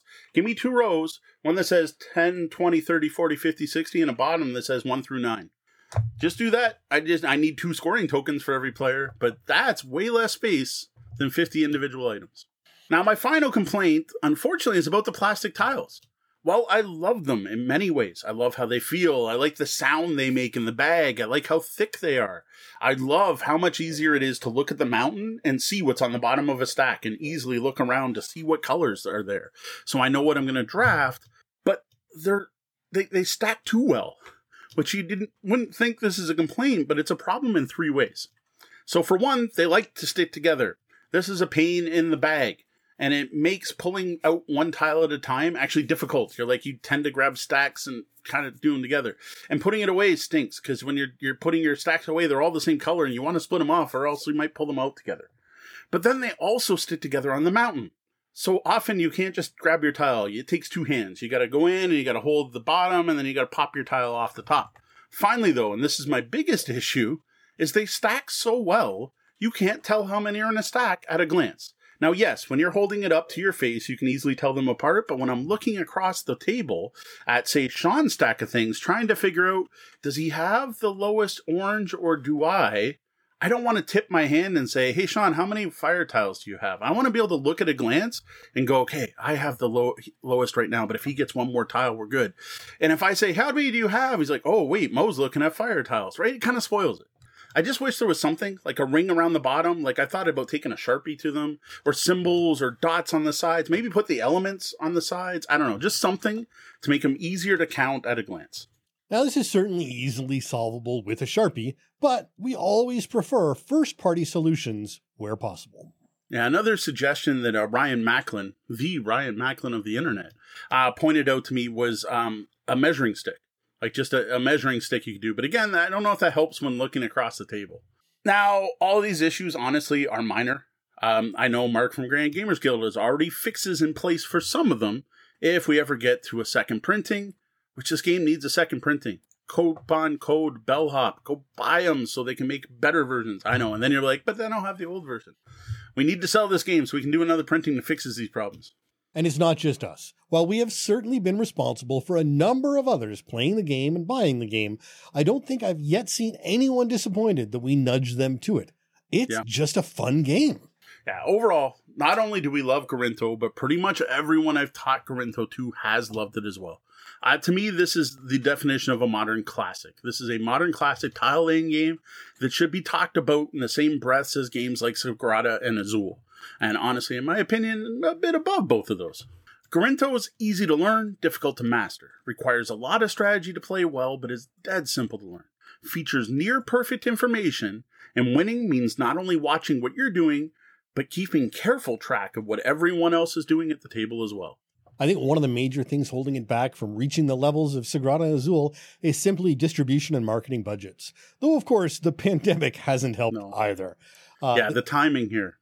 There's certainly nothing about the game itself that sh- that would hold it back from being a uh, mass market hit. The big thing with this too is the physicality. This game would have shown so well at cons. The the stacking tiles. Uh, it's bad timing. It happens. Uh, is one of those rare games I honestly think almost every grain group is going to enjoy and should get a copy. I can almost recommend this universally. I do say almost though, because there is groups of gamers out there that I don't think would be interested in this. You know, the the story gamers looking for an RPG and an epic experience, Ameritrash fans who love adventure games and dungeon crawls and high excitement levels and speedy play and simultaneous movement or lots and lots of dice and randomness. All those players aren't going to find any of that here. But if you enjoy abstract strategy games at all, you owe it to yourself to find a way to try Gorinto. Like I would actually go so far as to say you're probably safe to just pick it up. If you can't find a way to try before you buy, you're probably going to be perfectly fine picking it up. And if you don't like it, you'll probably be easily able to find someone else who will. Uh, currently, there are no legitimate versions of online play for Gorinto, though we'll keep folks updated if that changes. Yeah, that would be odd. I would love to be able to play Gorinto online. Now, as for the expansion, I've found them to be fully optional, honestly. Like, they're neat, but you don't need them. Um, now, if you have a grain group that's five players all the time, pick up the five player expansion. If your game group's four players, usually don't pick up the five player expansion. Now, as for the dragons, I like them well enough. Um, my kids really dig them. They like the wild card. Like, there's just something about playing a wild card they like. So I usually just don't take them out of my copy. I just leave my dragons mixed in with everything else. So if having something like in this game, Eh, like having wild cards sounds fun to you that and adds that little no perfect information you may have a little bit less red than another color that game because there's some stuck in the bag. Go for it. Also remember you can get both of those things all together kickstarter and everything with our limited time discount code. That's right. Starting tonight and lasting the rest of May, you can get the Kickstarter edition of Gorinto and the fifth player expansion for only $44.99 when buying direct from Grand Gamers Guild and using the code BELLHOP, all caps, one word. Of course, we will throw a link to where you can get that directly and just purchase it, though you don't have to, you can go there on their own. You don't have to click our link, but I'll make it as easy as I can to get there. That's it for our review of Gorinto, a modern classic we hope will become an evergreen as yeah. more and more gamers discover it. Now, what's a game you love that you wish more people would try? Tell us all about it in the comments below. And when you get a chance, I welcome you to also check out my written review over at tabletopbellhop.com, where I might add a little bit more information. There'll be a link to where you can get the game, and I'll have lots of pictures so you can see just how nice those tiles are. And now the Bellhop's Tabletop, where we look back at the games we played since last episode. Okay, let's start with Charterstone. So Friday night, we wrapped up both games 10 and 11, which honestly resulted in my first real disappointment with the campaign so far. Don't worry, no spoilers. Same as always. I'm not going to spoil anything. But Game 10 did a new thing, which led us to think we had to do something. And we wasted a lot of time doing that thing, and it didn't matter at all. Not only did it not matter for the end or what we were doing, actually none of the game mattered. Uh, what we did in the game, well, I guess we added new stuff to the board and we got some points, but at the end of the game, we scratched off the gateway card and learned that nothing we did mattered at all for the ongoing story. Our destiny was predetermined before the game ever started, and I didn't enjoy that at all. That's always a tough turn for a game to take. Now, while I'm sure the actions will have some impact on endgame scoring, yeah the fact that it wasn't useful for that particular game has got to hurt. Sorry, I said the wrong word. I said gateway card, goalpost card, goalpost card. And sorry if you haven't gotten past phase to game one. They're unlocked like the first thing you unlock. If you never played before, you probably don't know what I'm talking about. So yeah, we got to play. Players earned their glory and they checked off personas and all the normal end game things, and people got points, and someone got to mark off a chalice. And the game's still fun, right? It's still like Charterstone's a really solid worker placement game. But none of it mattered as far as the direction of the campaign. And honestly, that felt broken. Like, like how did you like totally skip this? And and there was even a part that doesn't make sense, which we'll see if it changed by the end of the game. Like the end of the series to see if something mattered. Now, Game 11, on the other hand, was rather cool and honestly one of my favorite games so far. Due to what happened at the end of Game 10 and what was happening in the game, we were forced to play Charterstone with some severe limitations, which I actually found to be a lot of fun. What it meant is we couldn't go to our fallback, our default strategies. Like overplaying these 10 games, certain people tend to do certain combos to get them points every game. Tori likes to go for reputation and does a wheat thing. Cat likes to play in her own little kingdom and not play nice with everyone else and do these little pumpkin strategies. I just fumble around and don't know what the heck I'm doing and, and uh, go all over the board. And we still haven't figured out what Dee's trying to do in the game since game one. So she does her own thing and I like that we couldn't do those things. Like especially like Cat was the only one that was in a pretty good shape for that particular one, so I did dig that. So I guess it's a bit of take the good with the bad. The disappointment of ten is what gave you those changes and limits on eleven, which you enjoyed. Yeah, though uh, it technically had nothing to do with game ten. Those limits were set from game all the games before ten. I said ten mattered not at all. Like like yeah, we got some points, we got score. Yeah. Now, game 11, of course, ended with the big surprise because it's the second to last game. You know, the, the finale is coming up, and as I predicted, it's exactly what I thought it was going to be, though it handled it interestingly. And this was kind of neat because we actually had to do some some time travel, some looking back, some some memory thing. Now these weren't memory, but like during the game you have this little box and like there's a few things so what we've been playing, they're like just just throw it in your box. Just throw it in your box. I think you were there for one of them. Just throw it in your box. And well, we got to pull all that out, and it all mattered now, which I knew it had to come up sometime. So that was pretty cool. Um, so now we have one game left, though it's going to be a bit before we get to that. Um, D and I are, of course, heading out of town, and Sean's heading into town the week after that. So it's going to be at least three weeks before we get back to Charterstone. So sorry we won't get to the review sooner, but not sorry. I'm going to get some good gaming instead. Yeah, I don't think we're going to have you join us for the last battle. No, that would be. We'll, we'll save that one. Now, next up, we played a three player game of Scurvy Dice. This one's off my pile of shame. I played this with Tori and Kat while Deanna was making us all ramen. Uh, this is a push your luck dice game with a pirate theme. Each round, you've got these 10 ship dice. You're going to roll them. And of course, you can re-roll once, so it's not quite Yahtzee. And you're going to use what comes up on them to build your ship, including like sails, hull, crew, cannons, and potentially one parrot. Now, each round, once you've got your ship built, you're going to act in sail order, firing cannons at the other players, launching boarding actions if you can catch the opponent's ship, and eventually gathering loot in a quest to score 20 points, or 10 in a short game. Sounds like a quick, fun party game. Yeah, this is it. It's definitely it's it's not, the ten is quick. Twenty took longer than I'd expect, but you could set any point score you want, and definitely it is that fun party game style. Uh, it involves a lot of dice rolling, um, not just because you're rolling your chips to build a ship at the beginning, but then each phase has your rolling dice. Like when you fire your cannons, you pick up your cannons, you roll them to see where you hit. You then, when you go to board, have to roll sails, and we both roll our sails. And if we tie, we have to re-roll our sails. And then once you do catch someone and you board them, you're now rolling your crew. And when you roll your crew, you're adding up the values on the dice to see who wins the battle, and that only defeats one die. And then you can fight another round, or you can retreat. And just tons and tons and tons of rolling, which makes this a random fest of all rando fests. Uh, this is is a highly random game. Now, I will admit, I'm playing with Tori and Cat, so I think that's the main reason. But this was a lot of fun. Like, we had a lot of fun playing Scurvy Dice. Uh, those two in particular are fun to play take that games with. Um, and no, they don't just gang up on each other or team up on other players. They're fun to play with. It just, it's not my kind of game. I personally probably won't be keeping this one.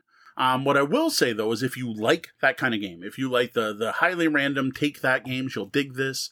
Um, the the group of players this most seems like it would appeal to me, uh, to them would be players of Munchkin. If you dig Munchkin, this is a game for you. You're gonna dig this game. And could probably make it onto some people's travel lists, I bet. True. If you like some semi mindless random fun. Yeah, if I'd liked it more, it probably would have been on our recommendations. Just too random for me. All right, next we played some more Spell Smashers. This time we got to play with more than two players. Uh, first with Tori and Cat, and then later with Mim on Mother's Day. Well, there's nothing wrong with this game at two, like at all. It plays perfectly fine with two players. It just plays better with more than two players. You end up with more monsters in play. There's more players hitting those monsters. Initiative becomes very important and strategies like playing a small word in order to jump in and get the killing blow at the end of a round is a more valid strategy with more. So does pronouncing it get any easier the more you've played it? Well, so far I haven't messed it up, and I didn't mess it up on uh, on uh, on the the what you play Wednesday yet. So I think I've I've finally kind of got it down. now I am pleased to say both Kator and Mim digged it, digged it, dug it, I can't say other things. I can say spell smashers now, but I can't say anything else. That's that's been my whole problem the whole night is I retrained my vocabulary to say spell smashers. Now Deanna finally did manage to redeem herself, trouncing both me and Mim on Sunday, though she was liking to make up words when we played on Friday. Is vax a real word? That was one we had that we had the debate, and it ends up because of the pandemic, it is now. Merriam-Webster added it in 2021. There we go. That was one we called her on. Uh, honestly, I expect this one to keep seeing regular play. Uh, this is probably going to be our new spelling game that we play more often. We'll have to see if we can uh, fit it in when I'm down there, so I can have an opinion when we get to the review. We'll see. We'll see if you be able to come up with better words than Deanna can. Now, in addition to Spell Smashers, we also played a game of Space Base with the whole family. This was Mother's Day. I don't really have a lot to say about this one, other than everyone had a good time. And wow, I prefer the right light speed variant. It's the first time I played without it in a while, and it just like we had a new player. Mim had never played before, so so I didn't throw that in because having to buy cards right at the beginning is hard if you don't know what the cards do and you don't know the game. So I get it, but I think we probably should have just said spend as much as you want and buy random cards and you'll see how it works because that initial ramp up is dull. Like it really is. Like, there's just too many turns, especially with five players waiting for it to get around the table to you when all you need is a you happen to get an 11 as your first one card Yep. so you're like all right i'm just gonna sit here in a game where you're supposed to be engaged all the time so i strongly recommend light speed variant all the time other than that uh, we did use the mining rules which was interesting so that was cool and that worked fine with a new player So I'm really enjoying this on Board Game Arena as it's so much less fiddly than on TTS or in person. And if you're willing to let the system make obvious choices for you, real time games of it are so fast on Board Game Arena. yeah even turn based is pretty quick compared to some of our other turn based games Yeah. just because the auto Yeah. turns now the only thing i wish is board game arena had shy pluto like i admit i don't love the mines but i don't mind them but take it or leave mining but i love the new the other cards I want the other cards. I want the the diagonal ups and the the can place anywhere from slot eight on, and uh, and the ones that let you swap stuff. And I miss those, like, especially having played this weekend with all of that in. I was just like, where are these when we play with Sean? And well, yeah, I have to remember to take my turns more often. So, given that it's still quite new on Board Game Arena, it it just popped out of alpha recently. Uh, I expect they'll get around to the expansions, though I doubt you'll be able to play through the whole Shy, Exper- uh, Shy Pluto expansion. More than likely, just use the out- resulting outcome of Shy Pluto. Uh, maybe I don't know. Think of how they did the crew. I think they could totally do it because that worked for that style of game. All right, next up, two more games off the pile of shame. These were a couple lighter games that Deanna played on our actual anniversary. Like we're going away for our anniversary, but the anniversary was actually back on the eighth. Uh, both of these pile of shame. First was, and I still don't know how I'm supposed to pronounce this. It's either Gunkimono or I want to say Gunkamino because it's a domino based game, and to me, it the word should sound like domino. Gunkimono, Gunkamino, Gunky, I don't know. Whatever it's called. This is a domino based game set in the warring states of feudal Japan. which doesn't really matter at all. This is a abstract strategy game with a pasted on but kind of cool theme with some great Japanese style artwork and one of the best first player tokens I've ever seen, which is actually a, a, a because it's a actual large, surprisingly large wooden katana. Uh, in Gunkamino, you are playing domino style tiles, tiles on a large gridded board. And for each tile played, you have to pick what you want to do with each half. You can either score points, in which you're going to get points equal to the number of orthogonally adjacent tiles of the same type that you just played that are connected to each other. So you connect a bunch of sixes and you get six points. Or you can score honor. Honor moves your tokens up on a track of the appropriate color, and this is on the side of the board. Once you get far enough on the honor track, you're going to unlock strongholds. And this is the neat part that really makes this game is the strongholds you place on a color that's on the board, and you now control that area. And every round you're going to score points on it. Of course, then your opponent's going to start playing their domino so that your stronghold starts to shrink. Uh, there are two strongholds to unlock, and you can also get bonus points if you reach the end of any of these tracks. Now, it's a very high level overview, but I think gives you a kind of good idea of what the play, how it plays. All right, this is one of those sounds like one of those games uh, you can easily get caught being stuck on one strategy and miss mm. the right timing to swap strategies, which is something I'm horrible at doing. How do I start fixating on one strategy? Yeah, we this was one uh, that I thought was cool because I, we actually played it twice in a row, and I tried two totally different. Like my first game, I was like, I'm scoring everything, and then my second game, I'm like, I'm all about the tracks, and I gotta say, so far, all about the tracks seems to be the better strategy. But we'll see. Um, one amusing thing about this, so when I read the rules to this, I was like, huh, that's it? Like, like that doesn't sound like much. Like, yeah, it's better than dominoes. It's not quite as light as Kingdomino, but like, I'm just playing tiles and matching them. So then I actually went online and, and I Googled, you know, how to play. And Becca Scott comes up first, in which Becca's really good at being succinct at teaching how to play uh-huh. games. And she confirmed, yep, that's it. You, you put tiles, you score points, or you go up on tracks. So when sitting down to teach this to Anna, I actually kind of gave her the warning. I'm like, I, this could go either way. Either we're going to sit down, we're going to play this once, and we'll be like, yeah, okay, that was fun. Let's put that in the extra life pile. Or we're going to be like, wow, this is a hidden gem. This is a great abstract strategy game with more going on than you expect. And I'm happy to say it was the latter. Gunkamino is a solid, like really solid, uh, simple game. It was good enough that, like I said, the, the, my Euro loving wife is like, let's play this again right now. 30 minute game, 15 minute game, maybe even. I, we didn't have a timer on. Totally sold on this one so far. So Google is telling me in my ears that it is pronounced Gunkimono. Gunkimono. See, that doesn't sound like domino though. And it's like because it's got, but but it's actually a real Japanese world word meaning military memoirs. Okay, so I get it. So it's not Gunkimono. It, it happens to sort of be a play on domino, but not really. Right. But uh, I, I, think someone thinks it's a play on domino. But uh, great to hear that it's uh, uh, it went over so well. Yeah, this is one we've now played it twice. Um, I made sure we didn't mess anything up, and I can't wait to try this with more players. And this plays up to five, which is nice. So this will be a good one when you're down. Tori and Kat are here. We'll have five players. I think this will be a perfect one. Sounds like a plan. All right, the next pile of shame game and final game I've got for this week is a game of Terror Below. This was interesting because this started having to make a complete copy of the game. So this is a game I got off a local content creator who was purging her collection, and she gave me two copies at the time. And I was picking up others. She's like, "Do you want Terror Below?" I'm like, "Sure." She's like, "Okay, well, there's two copies, but these are both used demo copies that have been at cons, and maybe you'll be able to make one complete game out of the two of them." So, uh, uh hazards of getting off game, getting games off of people who work in the industry. yeah. It's not the first time I've actually gotten a demo copy. That was how I was able to review uh, review Dead Man's Cabal. Is I just begged the Pandasaurus people. I'm like, this game's about necromancer dance party with little skulls. You got to let me review it. And like, no. I'm like, come on. They're like, we're gonna sell out. Why would I give you a review copy? We're gonna sell out. I'm like, wait, what about your demo copies? They're like, really? You want a demo copy? I'm like, yeah. They're like, oh, we'll see. And then at the end, they're like, well, you can have this demo copy, but it might not be complete. And sure enough, it was. We were good. So this time, we actually took us time to go through everything. Um, there were literally two copies, but one was like only partially punched, and but like the standees were all in one box. It, it was it was a bit of a mess, and it took longer than it should have. But we ended up with one complete copy with a malformed meeple, some odd paint jobs on the other meeple, where one side's one way and the other side's different, and some slightly dinged cards, and one missing weapon card.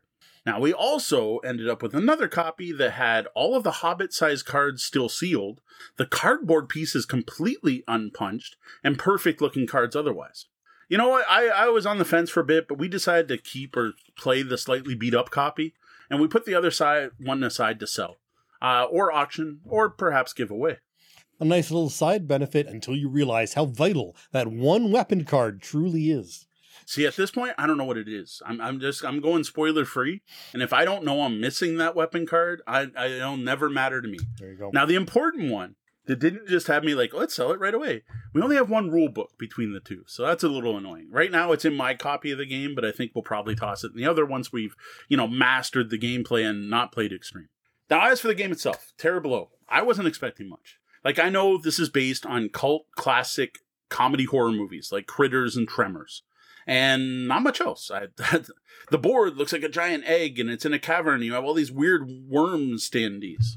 What I wasn't expecting was a rather silly but solid pick up and deliver game where you're moving little meeple vehicles around the board, dodging and collecting rubble, avoiding worms, collecting eggs, and then bringing those eggs to various locations to earn points and rewards. While it's light and humorous, as fitting the theme, there's a really solid game here, which honestly put the game in a perfect spot for Deanna and I. It's a great casual game that still has enough meat to keep us interested. Again, a good date night game in the fact that we can socialize and chat and have Spotify playing while still having fun playing it. This is one that I think uh, is going to wow Tori and Kat, especially Tori, because Tori is going to love the classic comedy horror theme here. And just to be clear, there is a rule book available on BGG as well as a multi page rules clarification from the designer. Okay. So, uh, worth looking at. worth we didn't the- come. yeah. To be honest, it's one of those games where even if the rules weren't clear, you just kind of went. Sorry. You just kind of went with it. You're like, eh, sounds like it should be this. Yeah, no, I think it's all pretty straightforward, but it's nice to know that the designer has gone and gone to the effort in making sure that everything's out there. And they went through basically it's a, it's an FAQ based off the most common BGG questions. Right. But it's Yeah, and Deanna's pointing out right now, she's in the chat saying it's a bit gonzo, but not bad by a long stretch. Like she sat down to play and was like, I don't know what this game is, and looked at the weapons and items in her starting hand. She's like, Oh, okay, that's the tone of this game. Like one of the moves is to ramp over another vehicle. And if an opponent's next to you, you get to skip over their spot for only one movement. And there's another side of the board with a giant chasm. And while you can ramp the chasm, but you got to roll a die, and if you're a one, two, or three, you die. Right. Now, luckily in this game, you get three lives because you represent a cadre of three characters. And when one dies, you just put the other one back on top. And you can, of course, bring the dead one back by just returning an egg to the hospital. There. That's what this game's like. so it sounds like another sleeper win then that uh, may have met, missed some people by. Yeah, and I gotta say, um, it's a lot of Renegade games, right? Because who I got these from uh, was was a rep for Renegade, and man, like Renegade's got some breadth here and some really solid games. Like I admit, I love some of their games a lot. Like Clank is one of my favorite games of all time. But like these are all like games that kind of came out and there wasn't a ton of buzz about, and I have enjoyed like Gunkamino, Spell Smashers, um, Terror Below. I'm trying to think, Ex Libris. Those are all Renegade games. And those are all the ones I'm like, when Sean comes down, we're going to have Renegade Game Con because I want to show him all these Renegade games. I mean, So got, thumbs up Renegade. they've got 270 games, so there's going to be some good. yeah, there's going to be some good. Well, these happen to be good ones, right? We, none of them were flops. Right. Which that's what's most impressive. All right. So, uh, so, how about a look ahead? What do you have planned for the coming weeks? So, as noted earlier, Dan and I are heading out of town tomorrow morning, and of course, we're packing some games. Now, the main one I'm bringing for sure is Brewcrafters, the travel card game, the game that's been on my pile of shame so long I forgot about it, and um, still like this has to get played. So that's one of my goals this weekend: play Brewcrafters, the travel card game, in a brewery. Um, other than that, we're probably going to grab our usual milk crate of games, like the Duke Patchwork in the game. Deanna has specifically pointed out she would like me to bring Ginkamino, so we'll be packing that one. I'm just not sure if it'll fit. The board will fit on the table we usually play on, but it might. It should go over. And uh, the review tonight has made Deanna really want to play Gorinto. She's like rereading because I had her read through it to make sure I wasn't making any logic mistakes or messing up rules. She's like, know what that made me want to do? Play Gorinto two player again. She really wants to try the Burrow rules because those didn't exist when we played. Uh, once we get back, um, we will be back before the end of the weekend, and we are planning on finishing off, well, probably finishing off Star Wars Unlocked with the kids and Mim on Sunday. But I'm not putting that in stone. We, we may bring something else. We just didn't like we could have done it last Sunday and it was just like, nah, let's bring Space Base. Like we just weren't in the mood to do an escape room game. Sometimes the kids like to fight over who gets to read or do the cards or play with the app, and we didn't want that on Mother's Day. So it'll depend on how how relaxed we are, I guess, after the weekend. And yes, I know people are probably screaming at me, don't tell people you're leaving your house. Don't worry, my mom's here. We're not leaving the house empty. A week after that, Sean comes to town. And uh, we're already, as you can tell, working on a list of games for him to experience that weekend. So to that end, this one's for the lobbyists and our fans. We've actually got more notice than usual for Sean coming into town. He's not coming in until the 21st, so you got over a week. I want to know if there's anything you think we need Sean to play? Is there anything he needs to play while he's down? Is there anything I've talked about and Sean's, you know, sat through the game recommendations going, I haven't had a chance to play that myself, but it sounds good. What do we need to, Sean to play? I want to see what the patrons and our fans have to suggest. I know one would say Wingspan, but unfortunately, I still don't have access to that one. and just off the cut, I just took a quick glimpse. Uh, Renegade has nine games at the top 150. That's very impressive. that's that's very I mean, impressive because they aren't making those. You know, they they don't make Gloomhaven and games like that, which are tending to sort of trend very high. So to get nine games in the in the top 150 is is definitely a. Uh, like I know lately they're all about the licensed games, right? They're all about Transformers, GI Joe, Power Rangers, My Little Pony. That those aren't games I'm checking out, but their other games definitely do interest me. Um, and uh, I know we've actually been talking about one uh, of their their number one ranked game for them is uh, Clank Legacy Acquisitions. So tempted, though. We're gonna play a role playing game next. Legacy games are great in theory. Yep. It has taken us a long time to get through Charterstone, even though it's only twelve games. Now, a quick shout out and a thank you to some of our, v- our VIP guests, our Patreon backers. We greatly appreciate their support.